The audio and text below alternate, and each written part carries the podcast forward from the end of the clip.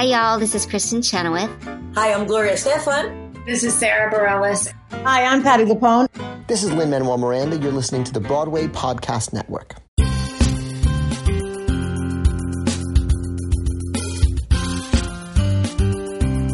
Welcome to Stagecraft, Variety's theater podcast, bringing you backstage and behind the scenes with the stars and creators of the hottest shows on Broadway, off Broadway, and beyond.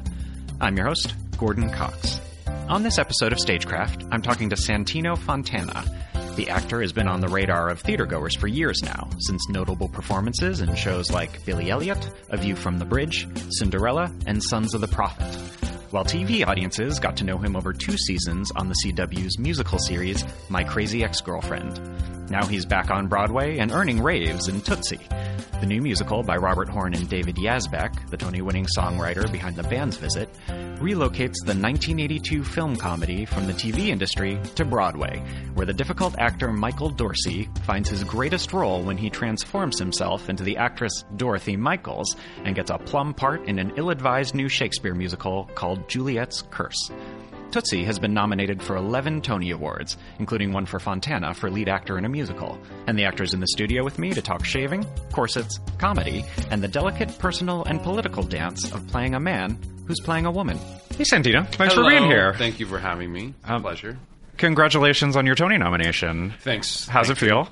Uh, great. It's you know I'm uh, honored and uh, flattered to be in such great company, and uh, yeah, and, and thrilled for the show. Yeah, I was going to say it's it's nice when uh, quite a few in the rest of uh, like the rest of your show is nominated as well, and it's Yeah. big. Yeah, four Um, of us in the cast, and then um, yeah, it's great. It's great. yeah. we're having a great time, and it, it's great to know that um, people are also enjoying you know what we're doing. Yeah. Does it great. does it feel different this time around? Know, in that Tootsie is now one of the sort of you know awards contenders that everybody's sort of buzzing about. Does that make your experience of this time different? Uh, I mean, uh, no. Yeah. Sadly, I mean, I, I mean, in the sense that here's what's great, especially doing a comedy that's this undeniably funny, where you can't uh, you individuals may not be laughing at everything, but the other fifteen hundred and fifty people in the house are. So, in a way, it's great to see. Uh, uh, like the the community uh, embrace the show and and and recognize and and reward it and say we see it and we like it and you guys are doing well well done. Right. That's beautiful and lovely. But we also, like I said, you know, every night we're getting to we get that from the fifteen hundred and fifty or sixteen hundred strangers who we've never met, Right. Uh, who aren't. Uh, you know, writers or critics necessarily, but Right. audience members who are loving the show. So that kind of has been the wave that really I think we're all really riding, which is it's just so rare. I mean, I've been in so many comedies, and it and dramas, but I've been in so many comedies that get half the laughs we get. Yeah, I was going to say it is rare the number of jokes that land. I don't I, like I Yeah. I can't remember the last time I experienced that in the theater. Amen. It's- That's yeah. exactly how we feel. And as an actor, I feel that way. I mean, I uh, I knew it was funny. I didn't. I knew it was funny, but I also knew I didn't expect the audience it to be. Every night is a bit of a amazing battle, an amazing battle between the audience and the cast of fighting over who's in control over the show. Because I mean, I saw a friend of mine came to the show the other day to a matinee that we didn't. We were like, oh, it was bad. We were bad, and the audience was bad. We were everyone was bad. And he was like, what do you mean it was bad? There was applause in eight scenes, and I was like, you're right. I you know like you don't see the you don't see that. We're just living it. So What happens when the audience takes control? Does this just the laughing keep well, going and it going and going? falls or- to me to kind of be the To rein 'em in? adult to be like, Yeah. no, no, no, no, no. We're telling a story. Is that either is that easier as Dorothy or easier as Michael? Okay, It's- well, no, it's definitely easier as Michael Okay, because yeah. Dorothy would let you know. Yes, Oh, and also it doesn't ever happen in the scene. no, it doesn't happen in the scenes with her. Okay, It happens in the scenes with him. It happened on opening night. It was terrifying. yeah, Within the first five minutes, I was like, "Oh no!" And um, Scott Ellis and Dave Solomon, the associate director, uh, they came back at intermission, or they, we were texting, and they were like, "Thank God you did that because we would have." but what did you do? What I basically you? just remind people that yes, this is hilarious and funny, but it also is there's a narrative Yeah. of an imagined reality with circumstances that are not our own. Right. That we have to engage and embrace in, and we're not going to let you. Uh, this isn't a stand-up comedy show, so Right. we can't just because I know where we're ending. And is that you? Is that uh, right? You know, I can't. Oh, I got to turn the car around. Right. Like so, I know we have to. I just have to lay in what's really important about the story and, for the character. And that's you adjusting the dial on your delivery in terms of, or It's uh, you yeah. I mean, I wish I could explain. Yeah. I think it's like um, well, you see it. You know what you where you see it. You see it in like uh, uh, like political debates. You see it where Mm-hmm. Yep. an audience is taking over, and somebody, the you know, some opponent has to remind people about the seriousness of Right. this. And in this case, this is a guy who can't get work. right, right. So you have to lay that in. Right. Yes, it's hilarious and funny, and that joke was funny, but this man is about to make a terrible decision. Right. That is entertaining, but terrible. Right. So you know what I mean? Right. Like, and you have to make sure they uh, realize that, or we're sunk. right. At the end. Yeah. Let's talk a little bit about logistics because I feel like as I was watching Tootsie, it felt it was easy for me to forget the fact that as you were you appeared on stage as Dorothy and then you came back as Michael and then you came back as Dorothy again that it, it, it was very easy for me like it took me halfway through the show i was like wait a minute that's hard like it there must be a very elaborate sort of dance that happens backstage in all those transformations Yeah. what t- tell Thank us a you. little That's bit about great. I, I mean I, I really sort of ended up forgetting for a while that uh, That's great. that I mean, that's the magic but- trick that we're trying to do. So but tell us a little bit about it first of all sure. shaving what tell me about shaving what Sure, has to I have to to shave because I am light skinned and I have dark hair, which is the worst combination you could have. Yeah, if you're that was a bad choice. That Not good, not good genetic pool. Um, so um, for this, um, I shave an hour and a half before the show starts. I have to shave, uh, and it's it's in depth. It's there's hot towel, there's oil, there's cream, there's a brush, there's a single blade like German Oh. Merkur blades that goes one direction. I shave one direction. I repeat the whole process and I shave the other direction. If there is bleeding, and oftentimes there is, Yeah. I use a styptic pencil uh, to stop the bleeding. I use a aftershave, uh, and then there is, you know, we use another astringent before we start the makeup, which is an hour before, and that takes thirty minutes. and uh, there must be a whole makeup thing that happens There's also when you yes, But when you change from character to character, Yeah. does your makeup? I mean, a little bit, yeah. I, I, I don't even know how that works. What like what changes? And Well, the what, great thing, uh, the team of the, there, there is an army of people uh, uh, working for. They call themselves Team Dorothy, which uh, Brian Stromwasser, Lauren Galatelli, uh, Michael Ferguson, Margot Lawless, Sarah, uh, uh, uh, Laura, uh, uh, all led by you know Joe Sibley and Jesse. No, it's a new. It's a and, and it is that like 10 expands. p- like, okay, it depends. I was trying to keep track. Okay. It depends on any given day. Okay. who's in, who's out in terms of uh, the crew, and also what's going on costuming, makeup. But there are people like there's one person only on my fingernails. Wow. So. You know, it's yeah, it's like a war movie back there. People are shouting. there's a lot of loud noises. There are people, there's strangers in the dark. You do, you don't. There are flashlights. Um, are you in the wings usually, or do Always. you guys go to? Wow, Always. Okay. yeah. There's never a moment, I will tell you, there are only two moments in the show where I have any time where I'm I'm literally waiting. Mm. And that is at the very end of Act Two, there's a scene between uh, Andy Grotelueschen and Sarah Stiles. Okay, yeah. And I have Mhm. about 30 seconds there where I'm chilling. Nice. Which is nice. Nice. What do you do? And I'm, I'm ju- I'm usually just going. I either go to the bathroom or I get water. Um, and just kind of calm down. And then the and then in the top of Act Two, kind of after Andy Grotelueschen sing a scene and song, uh, and then Lilli Cooper has a song. There's another like 30 seconds in there where I he and I have nothing to do. So we have water and we you know that's it. Right. But otherwise, anytime you don't see me, it's a war movie. You're in the yeah. I'm in the I'm in the trenches with a bra and elastic and a corset and makeup and nine people following me around. And tell me about the wig. What Yeah. was that? The wig? Was that always the wig? Did you have to find the wig? What? And Yes, we did. I mean, Paul Huntley. This was, you know, he did he the he did the well-known movie. Broadway wig designer. Yes, Did he? but he oh, I didn't did, know that. He did the first one. Oh. so this has been a kind of a great, and he had a kind of a complicated experience on that movie, I think. Oh. And he, um, but this has been kind of a great bookend, I think, for him. Uh, and we initially looked at initially the first time we we tried wigs, I was a brunette. Oh. and uh, and it was just my natural hair color. And then we they had photos of like Tina Fey and Julia Louis Dreyfus and me, and they like mixed our faces up to try to see. Was that creepy? Yes, Yeah. it was not not creepy. Um, but William had led that charge. William Ivey Long, but um, The costume designer. the costume Right. designer. But then I was like, I think it's too, and we all agreed it's too severe. It's too, it's too much like Michael. Yeah. What's the biggest difference? And I remembered my grandmother uh, dyed her hair red, Mm. uh, had glasses, wore pearls a lot, and I was like, what if we go with my grandma's hair color?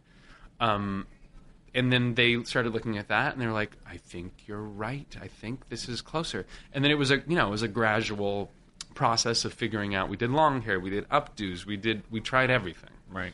um, and then they all weighed in Did how did putting the wig on change your? Or I guess of all the accoutrements that you were donning for Dorothy, what is the Uh-huh. thing that defined it? For the for wig is the external most thing? Okay. the wig i think does the most for us because it's a huge not only just the contrast of between michael and her uh, it feels that and the glasses i think Right. are huge Yeah. they're huge um, that's i mean yeah those are the big things those are the things that definitely help you know you have you have to deal with hair her hair in a way that i don't have to deal with hair you know there's just an awareness there's a physicality to it and um, Right. uh, same with the glasses so yeah that, those are definitely touchstones to help Yeah. And you have a corset and all that Uh-huh. stuff, and Mhm. okay. butt pads, corset, bra, shaving my chest, shaving my legs, shaving my arms, pantyhose. My mic packs are in my butt. Sure. Yes, yes, they are. Yes, they are. So Wait, can you sit? Yeah, yeah, you I can do. sit. and yeah, yeah, everything. yeah, Okay, yeah, yeah, yeah. yeah. I, I, was going to say, I recall you sitting. Yeah, yeah, no, I sit a lot. Okay, yeah. Um, yes. So that's all, and that's all fine. But uh, Right. yeah, it's a it's a deli- There are also mics in. I think there are like eight wigs per show. For because the problem is you can't have a wig on and off and on and off and Yeah. on and off, Right. and it won't survive. Right. So they've also figured out. I think the, we're the first time there is an, an actual mic pack and the mic in the wig, Oh, separate uh-huh. from my mics as Michael, which are on my ears. Okay. So it, yeah, it's elaborate. Wow. and we haven't even talked about the dresses. The the, costumes, William Ivey I know. Yeah. Yeah. No, it's a lot. That. And did you were did you have to look for inspiration in terms of transforming yourself this way? Did you watch I don't know Drag Race or Well, YouTube I, makeup tutorials? I don't even know what. I did. You know what I did do? I did during. I was in. I did a short stint in Hello Dolly. Yeah. And I did. Um, I put my face. I had a buddy of mine who does uh, hair and makeup. I was like, "Can you? Can we do a rough pass, just like us, like if like what Michael Dorsey would have done?" Because I don't know anything about it, and I need to learn as he would learn. And so he, you know, we did the whole thing. We put make, we put makeup on. We did it, and then we did various levels of makeup just as a test on my own. And um, I took my face and I put it in one of those websites where you can try every different hairdo. It's really only I've only found them for women, not for men. But because uh, then I tried to do it, I was like, I want to do that. Um, uh, um, so all these different hairdos, and I went around uh, backstage like to Bernadette Peters, and I did, I did. I went to Bernadette Peters and I showed her, and I and she marked the ones that she liked, pretty girl. And not so pretty girl, the one she didn't like, and then I gave him to Victor Garber, I gave him to Kate Baldwin, I gave him to everybody, and like just kind of got a rough idea of what everyone thought. Uh, but other than that, um, you know, we've got a great the makeup uh, designer Angelina Avallone and Paul Huntley and William Ivey Long and Scott Ellis leading the way. Uh, those are who I put my trust and faith in, and that's a- as it should be. So. Uh, I would speak up when I felt like, "What do you think about this? What do you think about that?" And I just wanted to try everything, Yeah. um, and we did. we have not yet talked about the there. I imagine there was a whole voice thing going on for you because Yeah. it, it turns out that women have different voices than men do. So um, They what- do. Tell us a little bit about sort of what's involved for you. So three years ago, when we started the whole process, there the initially there was no uh, differentiation in the music between Michael and Dorothy, and I was like, guys, we gotta do something in terms of the key, in terms of the everything. style, Just- all we the hadn't things. ta- I mean, granted, bu- building a show is a huge undertaking. There are so many things to deal with. So when they're dealing with structure and they're dealing with tone and they're dealing with characters and plot and what is the show within the show and why, how much do we see of it and is it today? Is it the 70s? What what are we doing? Um, I think the last thing on their mind was, well, we wrote this song. That's her song, and I was like, yeah, but hold on. Right, if right. she enters speaking like this, we, she's got to sing like that. Yeah. Um, and uh, the great thing is, I have the uh, great voice teacher, Joan Lader, who I have known since I was 20 or 19. When I moved to the city, we exchanged lessons for babysitting. I babysat her kid in exchange for Aw. lessons. Yeah, no, it's very sweet. And actually, last night, Doug Sills came to the show Oh yeah. and he uh, when i was 17 he was on tour with scarlet pimpernel Wow. and my who became my acting teacher uh, had gone to school with him and said will you meet with this kid uh, i'm from washington state and we went to seattle and said will you meet with this kid and tell him how important going to an acting school is versus going to some other school and I met with him, and he, of course, was singing, and he also was a great actor. And Right. he said, you know, go to the acting school, and when you want to sing, email me. And uh, I went to college for two years, three years, and I said, okay, I think I feel like I need to start. If I really want to be able to do both, I need to start looking into that.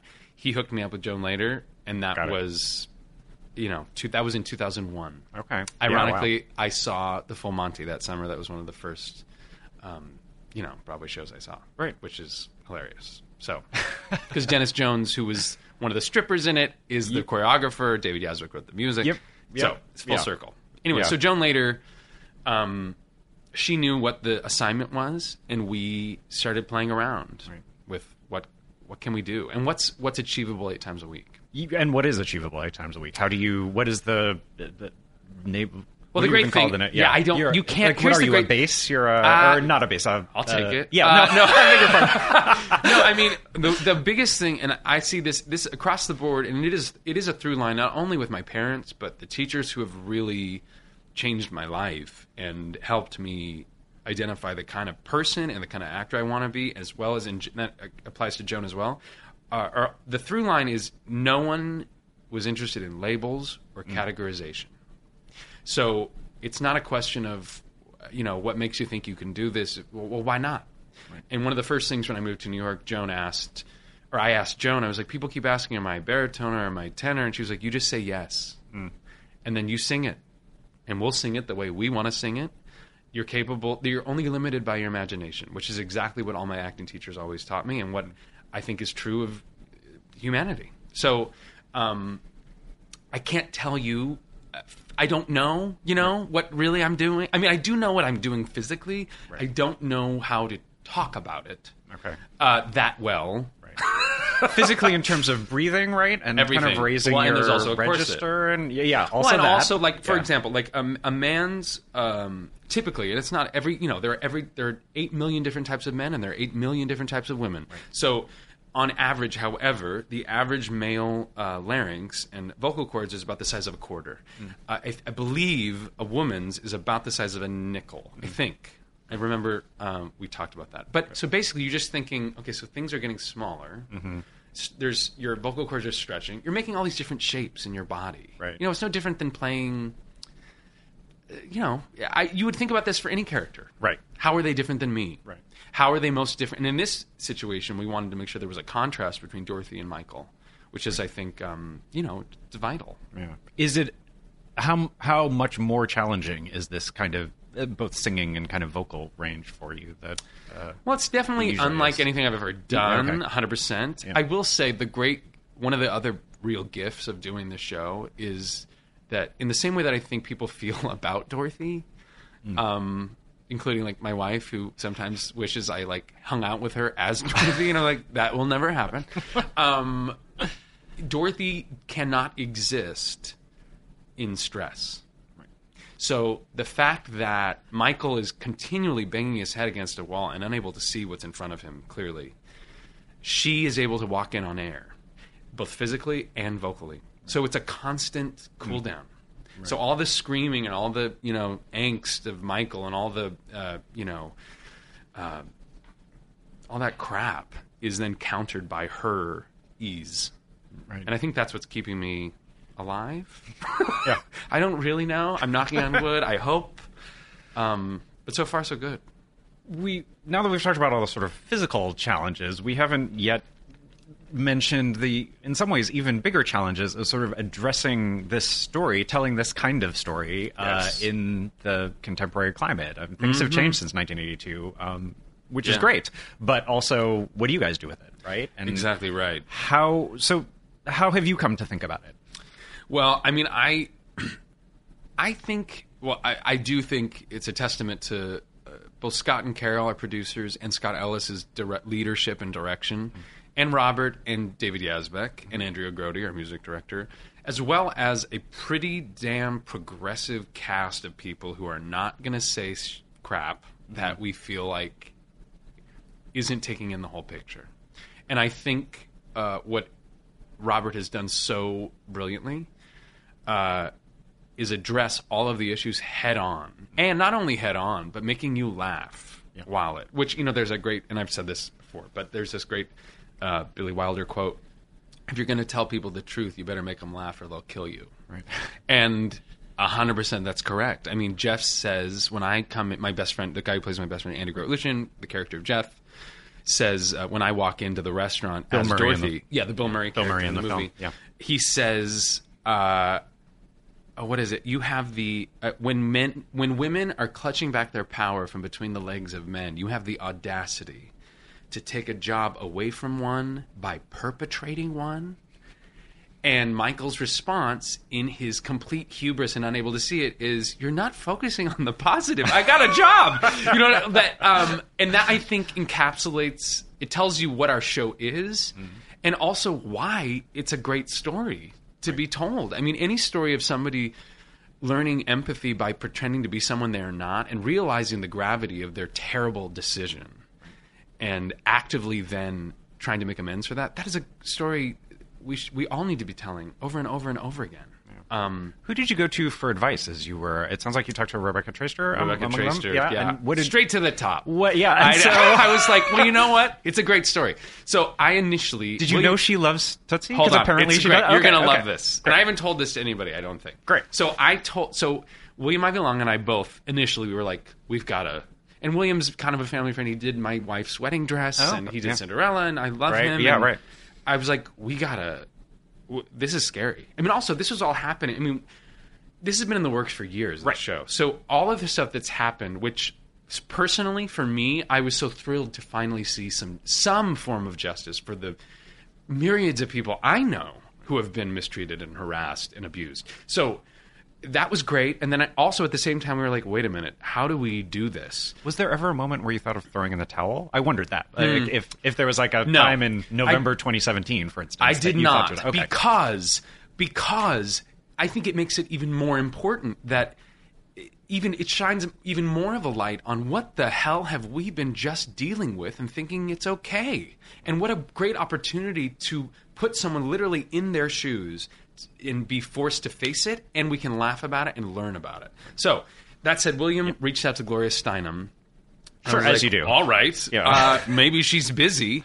And um, Emily Mann at the McCarter Theater, Yep. who was also a friend, and we went to the same college, and she reached out to Gloria as well to try to put us in touch. And Gloria was very lovely in an email saying, I would love to meet with you guys. I'm very busy doing this thing. But you know what? We can talk in the fall of 2018. That was after Chicago. So I was like, absolutely not. And I uh, a playwright friend reached out to me, Winter Miller, great playwright, who said, I think you need to make sure you guys do this right. I love you, I support you, but I'm also worried for you. And I was like, so am I.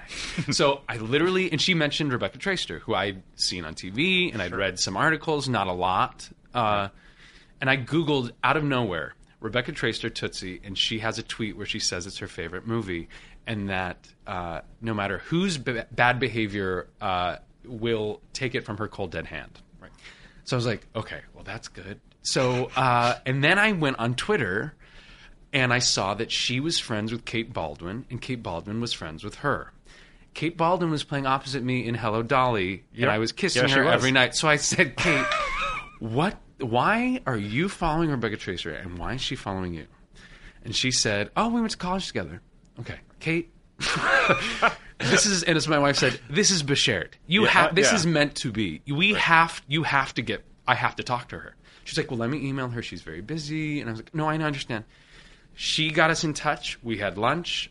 And then I found out that Rebecca Traister spoke at Michael Friedman's funeral in Philadelphia Oh. Yeah. at the This is the Germantown composer Fren- Michael Friedman. Yes. We should say, yeah. Sorry, go Uh, ahead. the composer Michael Friedman Yeah. who passed away uh, last last year. Last year, year before, Um. Yeah. and uh, I had done a bunch of readings of his work Yeah, of and course. was a friend of his. And she spoke at his funeral, which was at Germantown's uh, Germantown Friends Quaker School in Philadelphia, which is the same school that my wife went to, Michael Friedman went to, and Rebecca Traister went to. And I was at that funeral, and I was like, she spoke at his funeral. Okay, so I was like, listen, I, I think of myself as a forward thinking progressive guy. I want to fight for the equality for all people. I believe in that to my core. However, I don't know I don't know what I don't know and I don't we got to get this right. And I feel like in all that's happened politically and socially and in the climate recently, I do see a lot of my friends who are like-minded guys afraid of insulting or offending or disrupting the moment instead of engaging in a respectful way, pulling back and becoming silent. And in the same way, being as silent as the people who want to rewind progress. And I said, How do we deal with this? And she s- smiled. It was like, Well, you started off on the right foot. And I was like, Thank God. And I basically read everything she wrote. Uh, she was working on her Good and Mad book. I listened to it, the audiobook version, and she and I would be would talk. And she basically just reminded me that all of the superficial stuff, the the easier funny stuff, the physical stuff, the corset stuff, all that stuff, the makeup, that's all true and fine. But the bigger thing is that men don't have to worry was I hired only because I'm attractive? Did I not get this job because I didn't respond to the flirt from that guy? Do I I don't have to worry about walking to the subway at 1:30 in the morning in the same way that a woman does. Those things. And that, you know, I knew that and I felt that and I fought for it with my friends and but when she said it it just, you know, it was such a great north star to continually follow. And to the writer's credit, they all met with her. They all it, it was like a huge duh. Just remember this is big. This is important. Right. We can't mess this up. Has working on this show changed the way you think about some of these issues at all? it's definitely broadened my awareness. Mm. You know, uh, there's always going to be more I don't know than I do, and that will never end. Uh, I will say, I my trigger finger is definitely more uh, accessible when I see women being mistreated, Mm-hmm. and my instinct to want to correct the record. Uh, I have to be careful. I mean, I was at the uh, an iPhone store with my wife the other day, and a man came in and started berating this woman working and doing stuff that happens in the play. And I wanted to unleash on that guy, like you are, oh, terrible. So that's definitely changed. Right, right, yeah. Um, so let's also talk a little bit about your work on screen. You've done some, uh, you know, some TV and film work. Um, Yeah. And a lot of theater fans were also fans of Crazy Ex-Girlfriend, so you know they saw you on TV then. Yeah. Um, did you? Do you enjoy that kind of work? Where do you see yourself going in the uh, in the future with that? Like, I love all of in terms of fitting into what you your theater stuff. I mean, I think I want to be able to do, you know, I want to be able to do what all my. Uh, I want to be able to just play great parts and great stories, working with great people, and I don't want. I want to continue to believe that we are only limited by our imaginations, and in all, you know, I want to be in all. Med- I had some. There was someone at Stage Door in terms of working in all mediums, who uh, came f- because they were fans of Shades of Blue, which I died in like episode nine. Ray Liotta threw me off of a building. Okay, like, Saperstein, why'd you have to die? We loved you. We heard you could sing. We came. Uh, so I, I was like, great. And then two days ago, I did an audio book called You, written by Caroline Kepnes, which is this very dark kind of serial killer story, which is great, which is now a TV show. Yeah, I was going to say that's a TV show now, Yeah, right? I did the audiobook before. Okay, yeah. And it has kind of this cultish, which is great, in a great, the best version of the word cult. Yeah, right. Um, uh, following, and people came like, I love you. I listened to it, and then I heard you were doing this, so I came. So that's already happening, which is kind of amazing, and I have to pinch myself, but um, as well as, as Frozen and Cinderella. Yeah, right. Of course. Um, uh, uh, yeah. I mean, and Fosse Verdon just uh, we yeah, just happened. You ago. had a yeah, yeah, right. So Yeah. yes, variety is the spice of life. I became an actor because, well, for a lot of reasons. I think I've been trying to avoid an identity as long as I can, and um, if I wanted to be the same person all the time, I would never have been an actor. So that's great, you know. Have you watched the last couple seasons of Crazy Ex-Girlfriend, in which your character was played by another actor? I love just Skylar Astin. I did not. Okay, I have not. but. I also, to be fair, I don't watch me in anything. I don't watch anything that Oh. I really That you've been in. Not really. Yeah. I mean, I I've tried, and I usually just end up incredibly angry at myself. Is that also true of something like Frozen, where you're not actually watching yourself? Well, no, Okay. Frozen. Well, see, Frozen, I've seen probably three times. So, but no, I yeah, no, because then I give myself. I watched Frozen. The f- it was insane. The first time I saw Frozen, I gave myself notes during it, like, "Oh, you should have you should have waited a beat there, Santino." And I'm like, "Waited a beat? It's uh, animated. They edited. Yeah, I'm not doing it. they did That's that, not yeah. my timing. you know, like uh, so that is hard for me. Um, yeah, so no, I don't. I don't watch. To be honest, I don't watch as much TV as I Hmm. probably should. I don't, sadly. Are you in Frozen too? I don't actually know. I uh, as of now, I am not. Okay. However, I Yeah, do not could know. change, right? That could Yeah. change. Right. Um. I would love to be. I will say. Sure. uh, you're in Tootsie for the foreseeable future. It seems like. Yes. Um. And what are there roles out there that you feel like you've always wanted to play? Is there is there I mean, yeah. male or female that you've Oh, always boy. wanted to play? Mm, oh boy. I think. um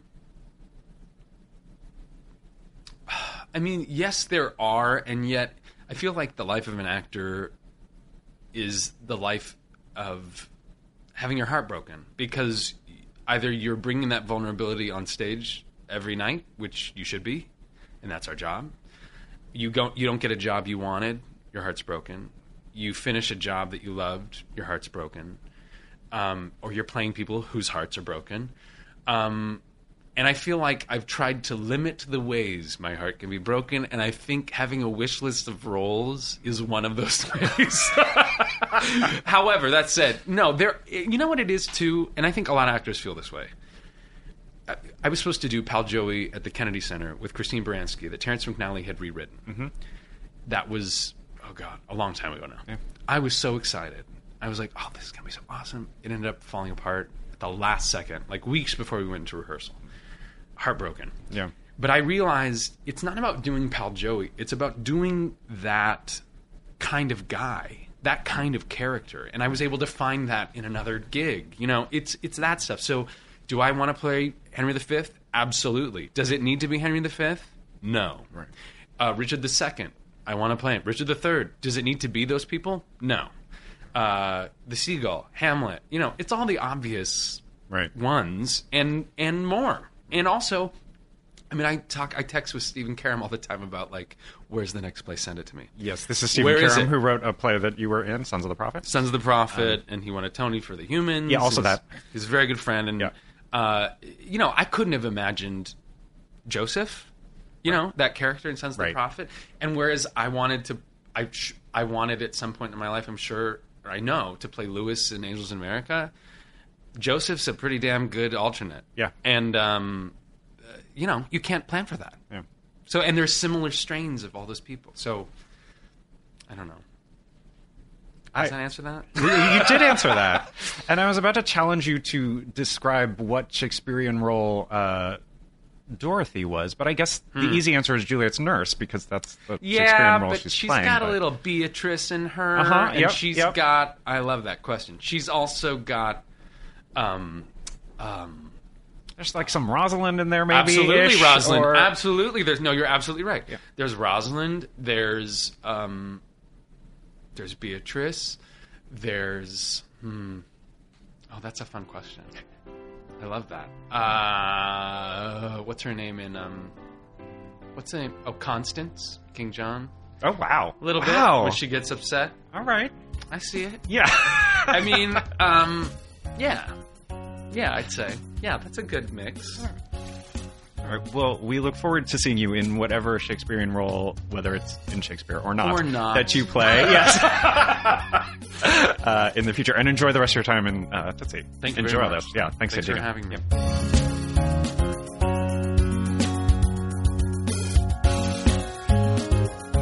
That was Santino Fontana, Tony nominated for lead actor in a musical in Tootsie, up for a total of 11 Tonys and now playing at the Marquis Theater. If you like what you've heard on this and other episodes of Stagecraft, please rate and review us on iTunes and subscribe on your podcatcher of choice. And for all you podcast junkies out there, I'll be in Nashville from May 31st through June 2nd for the first Pod X conference, bringing together your favorite networks, podcasters, and podcasts all in one weekend. If you're in town, come say hi.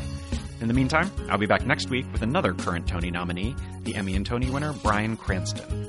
Until then, see you at the theater.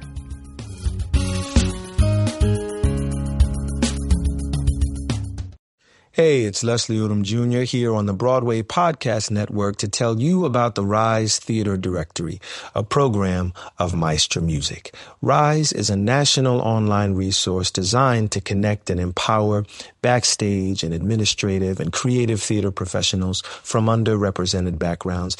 If you work or aspire to work in the theater community, this can help you find your next project. And if you hire theater professionals, search the Rise Theater Directory to find your next team. Create your profile now and get more information by visiting risetheatre.org. That's theater with an R-E, R-I-S-E, T-H-E-A-T-R-E dot org because only together we rise.